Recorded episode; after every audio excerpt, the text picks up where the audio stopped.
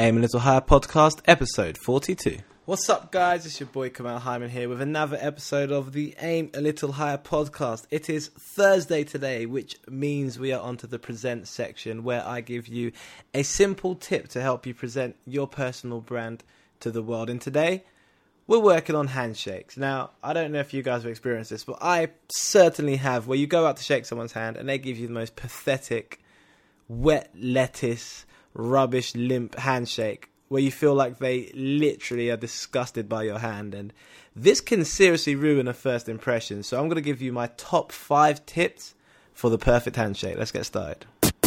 You're listening to the Aim a Little Higher podcast, helping you stand out in a crowded world. And now, introducing your host. He was an Olympic torchbearer, Peter Jones National Entrepreneur of the Year, and professional branding coach, Kamal Hyman.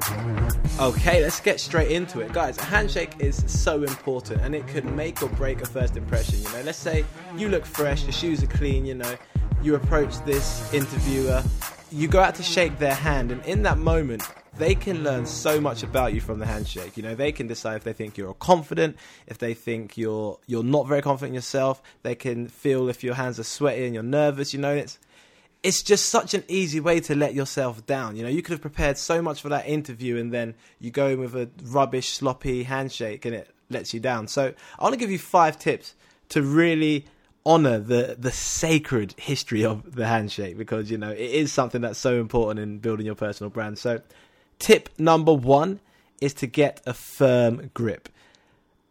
It sounds really basic and really obvious, but the amount of handshakes I've had where it's like you're barely touching my hand and it's it feels like I'm squeezing yours because you're giving no force back.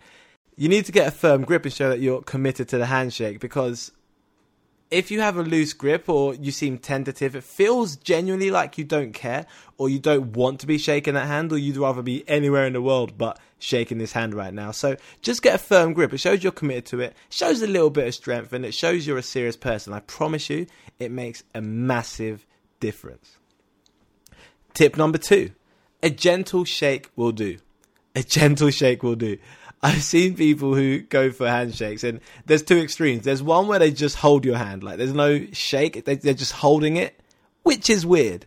Then there's the other extreme where they shake a little bit too much, and it's like they're trying to start a Mexican wave. You don't need to go that far. Just grab that hand firmly and a gentle up and down, okay? A gentle shake will do. Please do not try and tug their arm off.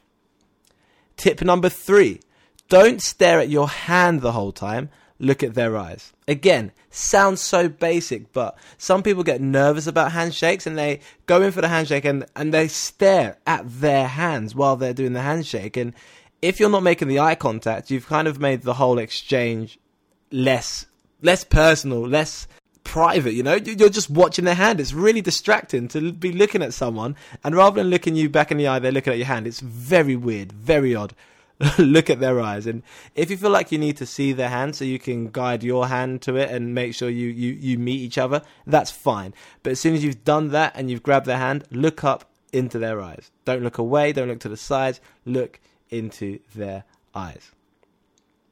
Tip number four no secret handshakes unless it's pre-planned okay? They are not your friends. It's not the same as you know when you see your friends from school, your friends from work, and that kind of thing, and you've got your secret handshake. So I've got certain friends that I do certain types of handshakes with. But if I did it in an interview, or if I did it to one of my clients, or you know, a student at school, eh, they'd be like, "What on earth is this guy doing?"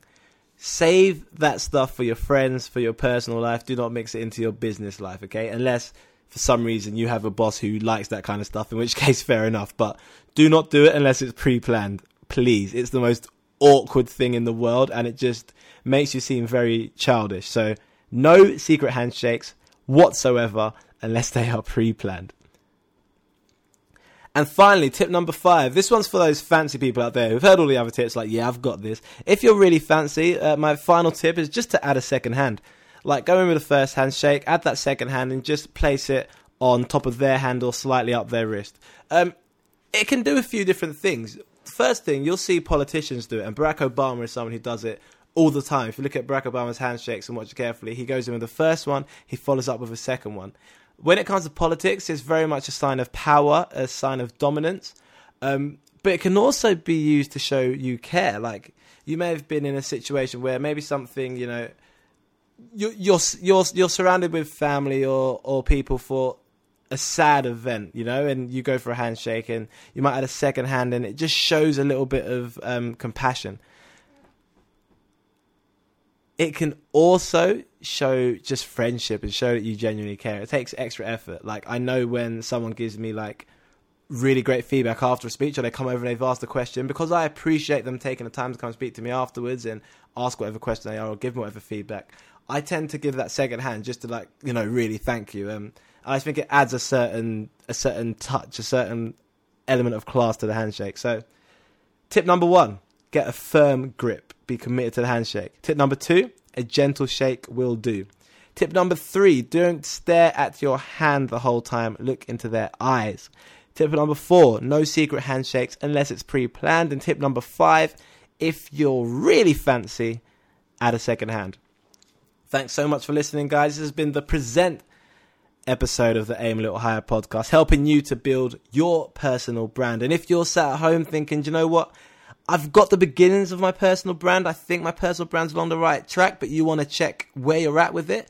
I have created a personal brand checklist that will take you through every element from discover to design to build to present to let you find out where your current brand is at. If you would like to get a go on that, go over to www.aimlittlehigher.com. It's completely free to download, and I've even recorded a video walking you through every single question, so I'm there with you every step of the way. You will also be entered into the Aim a Little Higher tribe where you'll get exclusive emails to help you constantly build that personal brand, keep you motivated, and enjoy some exclusive content that no one else gets to get. So that's www.aimalittlehigher.com. I look forward to seeing you in the tribe and thanks for listening to the Aim a Little Higher podcast, helping you to aim a little higher and stand out in this crowded world. Peace.